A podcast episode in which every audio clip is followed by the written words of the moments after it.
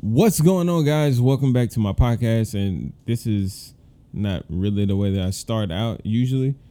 So I find joy and peace, and I am thankful for all the things that I have and grateful for all the things that God is doing and teaching me in my life. And I'll go back to it.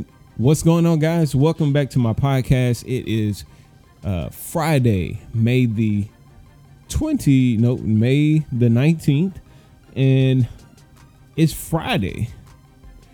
Um actually i do have a job and i've actually had a lot of stuff to do today. Um but what i am actually going to talk about is actually kind of ironic that it's on friday. And it's because like today i'm going to talk about an actual like epiphany that i had about the movie friday and I'm going to try my best to hit the points because like I was just sitting on the couch trying to think about what well thinking about what I was going to talk about today and I was like, you know, this theory's been in the back of my head and I kind of want people to hear it because it makes you think about it will make you think about every single movie that you've ever thought about to actually look for the symbolism that the director and the creator of the film are actually trying to portray.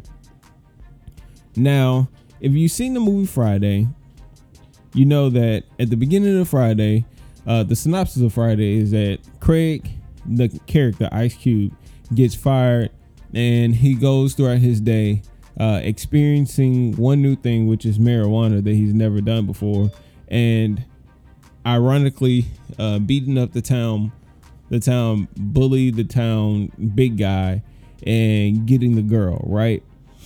Sounds like a good story, but in actuality, I really feel like um, this movie is all in Craig's head.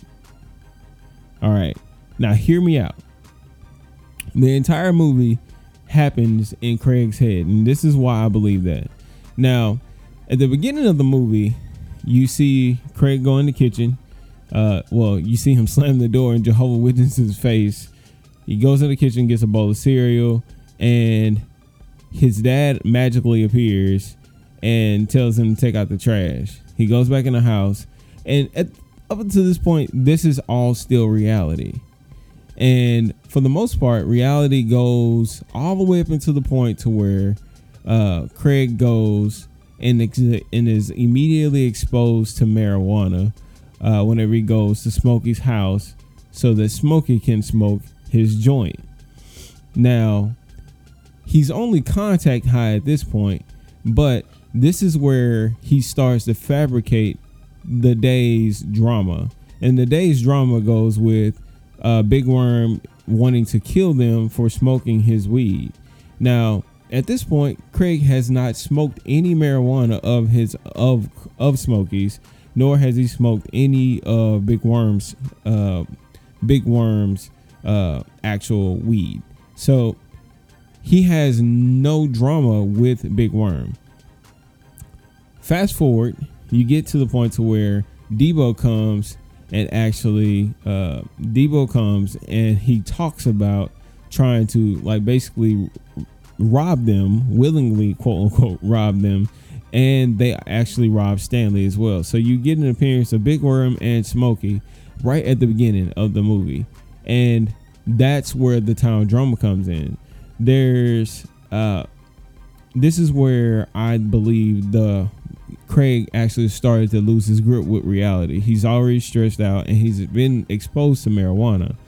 Now, whenever he takes his first hit of marijuana and after he starts to actually experience full blown high, uh, he makes this very, very like squinty look at Smokey, and it's almost like a dead look right at Smokey's face. And the director, I believe, purposely holds that view on Craig's face for a minute so you can recognize it whenever it happens. Because periodically throughout the mu- uh, movie, he tends to do this while he looks at the camera as if we're there with him and we understand or he wants us to say or, or like hypothetically speaking he's looking at the camera asking us can you believe this um, and that happens a couple of times like um, whenever he runs in the house and uh, when he runs in the house and he tries to answer the phone, but he comes back out and uh, he thinks the phone is ringing. He comes back out and he asks Smokey, "Did you hear his phone? Did he hear his phone ringing?" And then you also see this whenever his, uh, whenever he lets Debbie back in the house to get, uh, sorry, when he lets Debbie back in the house to get her purse, um, after he's hallucinated hearing the uh, trophy dog bark and and all this stuff, you uh, see him look at the camera whenever his actual girlfriend comes to the door, like, "Can you believe this is happening right now?" Face, but in actuality, that's an indicator to let you know that Craig is still high, right? Um, later on throughout the movie, you start to see uh, uh, you see Big Worm's head in the cabinet asking him, is he smoking his weed too? That's an indicator to let you know that he's further hallucinating on the original like assumption that Big Worm was going to mess them up. Uh, then you get another encounter with uh, Big Worm whenever he takes Red's chain and he wants to take up for him.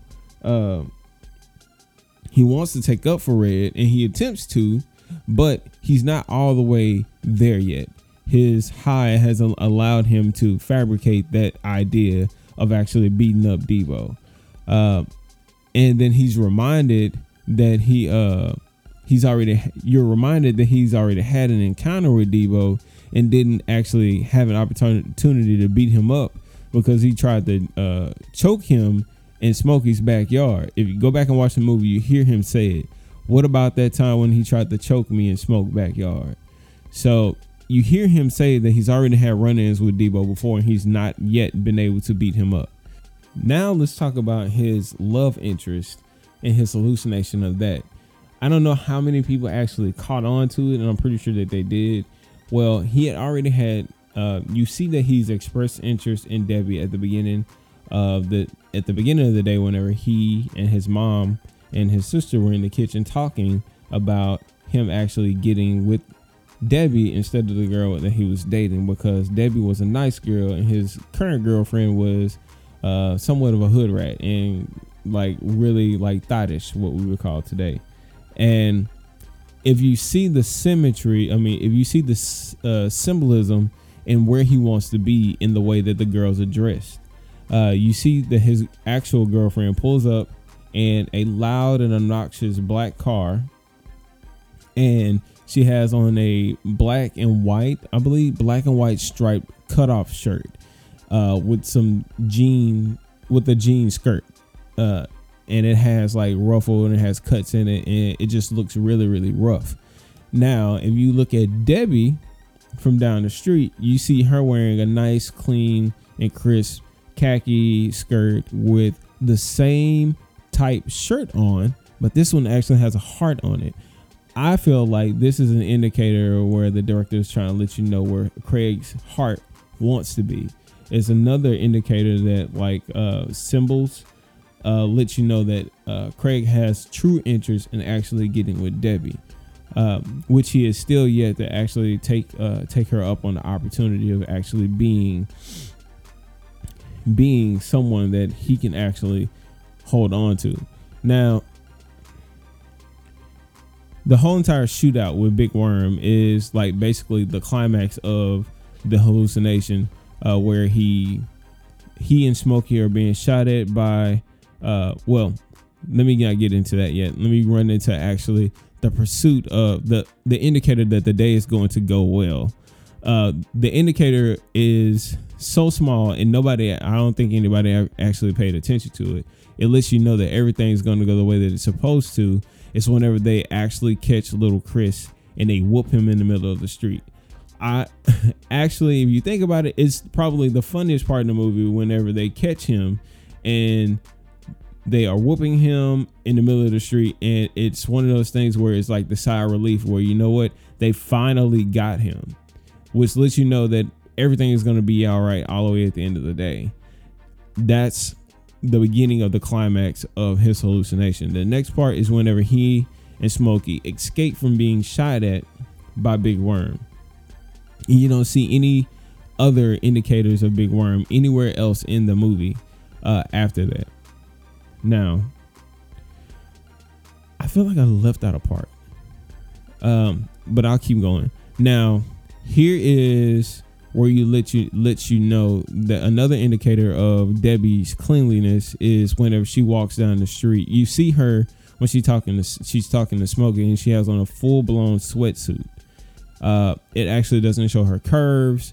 It doesn't show anything that would give you a sexual uh, uh, you sexual arousal other than her face and how clean and how pure she is because you don't see anything that would make you have any uh, sexual thoughts or sexual feelings about her. It gives you the gives you the idea that she's the purest person in this whole entire movie. Um, then you see her walking down the street with her sister, who's been beat up and being battered, uh, been battered, uh, being been beat up by, uh, been beat up by uh, Debo. Now, whenever Smokey and Craig walk up and Debo slaps slaps Debbie, that is Craig's opportunity to be the knight in shining armor, which is common in uh common in a lot of like dreams of becoming actually the savior, the person that's actually going to save the day. And you see this uh where you see this where he comes and immediately pushes immediately pushes Debo. And here is one of the true indicators that you lets you know that he's actually having a hallucination is because they've shot so many bullets out of that nine millimeter gun. He would like to shoot Debo, but he knows that he can't shoot Debo because there aren't any bullets left in the gun. Okay, that's one thing. So he hallucinates, has a reflection on the day after he wants to shoot Debo, wants to. He hands the gun over, and then he proceeds to fight. Now, we all know how the movie ends. He successfully beats up Debo, which is something that he had wanted to do because he had already experienced altercations with Debo before, but hadn't had the courage nor the strength to actually do anything about it. Um, and he gets the girl at the end. So, if you're wondering where there is another spot in the movie where he actually has um, has indicators um, to let you know that he's still dreaming. Uh, one, um, he is actually still hallucinating from the marijuana. Um, is the first indicator is his dad. Uh, now at the end, at the beginning of the movie, and I know that I'm going all the way back to the beginning. Um, after I've already gotten to the end, you see his dad trying to get him to be a dog catcher. Uh, you see fear in Craig in his hallucination when his dad comes home and his dad has been bitten on the ass by a dog. So that's an indicator of that. And to show you that it's a hallucination, um, Craig's dad is actually in the bedroom watching uh, Man's Best Friend, which is a movie where this dog is out on the prowl and he's just biting people. And I think he kills a couple people too. But this dog is just like this mad dog that's doing everything known to man. So his dad is watching that movie and lets you know that Craig is fearful of becoming a dog catcher because of what happened, what could happen to him, and is projected through his dad. Now, that's part of the hallucination to let you know that he's still like hallucinating from the marijuana. But the true one is whenever he's fixing his dad some water. And this this is how you know that he's still high. He drops a cube of ice, and as the ice hits the ground, you hear this humongous echo. And then he looks into the camera with that stare again, and it lets you know that he's still high. So he grabs the ice cube, rinses it off, and he w- takes it to his dad as a middle finger that I'm not doing what you want me to do. I'm going to live my life the way that I want to. It's the show of rebellion in uh, the symbolism of the movie. Man, I can. I love picking movies apart, and I watched Friday like a week ago, and then I watched it again, and although it is a comedic movie, it is extremely funny. It will never get old. It is definitely a classic amongst films. Uh, I just really sat back and I just thought about it now that I've been making films myself uh, and making sure that every part of any video that I actually put into a film itself tells a story. This one actually does.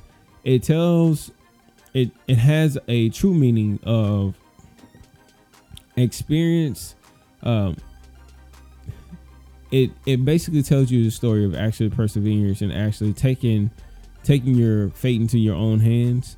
Uh not because it actually happened per se but because Craig wanted all those things to happen. He wanted to get Debbie. He wanted to beat up Debo. And he wanted to make sure that his friend Smokey was safe throughout the whole entire movie. So you you see these things, and all these things happen because Craig was stressed out about losing his job, and he also smoked marijuana to relieve the stress of losing his job. And you see other indicators too, like uh, think about it. I mean, people can call this a plot hole if they want, but in actuality, I see it as a uh, as an indicator that this is all a manifestation and all a hallucination to the main character is that he had already picked up his he picked up his last check from work prior to being fired. But he only needed $200 to pay big worm to stop him from actually shooting at them. Uh, and you see that you hear him say i went to pick i went to work to pick up my uh, pick up my check. And they called me at like four o'clock so he went to work that uh, he went to work on that Thursday, picked up his check, and never mentions actually cashing his check. But more than likely, anybody that goes pick up their check, they're going to cash their check. So he went to work, cashed his check. Therefore, he has cash to make a payment to someone that's going to kill them. Okay, now I'm going to stop because I'm continuing to go and go and go and go. And this is just going to get very, very long. But I want you to go back and watch that movie listen to my podcast again because I know that I probably talked really, really fast and I don't have any visuals because this is just a podcast. But I just wanted to give you guys this because it will make you think. Go back and watch any other movie that you really like and look for the symbols inside that movie.